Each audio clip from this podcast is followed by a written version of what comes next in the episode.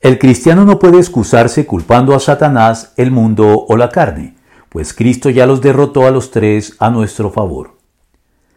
La Biblia nos revela que este mundo en su actual estado se haya sumido en un conflicto de proporciones cósmicas por cuenta de la rebelión protagonizada por Satanás y la tercera parte de los ángeles en contra de Dios y de la humanidad, en la medida en que el ser humano fue la corona de su creación y estaba llamado a ejercer un dominio delegado y constructivo sobre ella, propósito que se malogró cuando Satanás, la serpiente antigua, logró llevar a nuestros primeros padres, Adán y Eva, a la desobediencia, en lo que se conoce como la caída. A partir de entonces, el mundo en general y los seres humanos en particular debemos tomar partido para no ser víctimas inermes de estas hostilidades,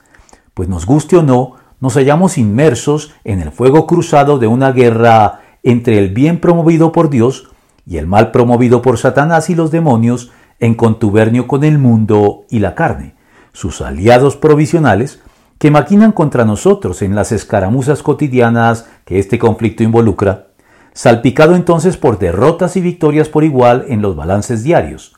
sin que ni siquiera los cristianos estemos exentos de ningún modo de ello.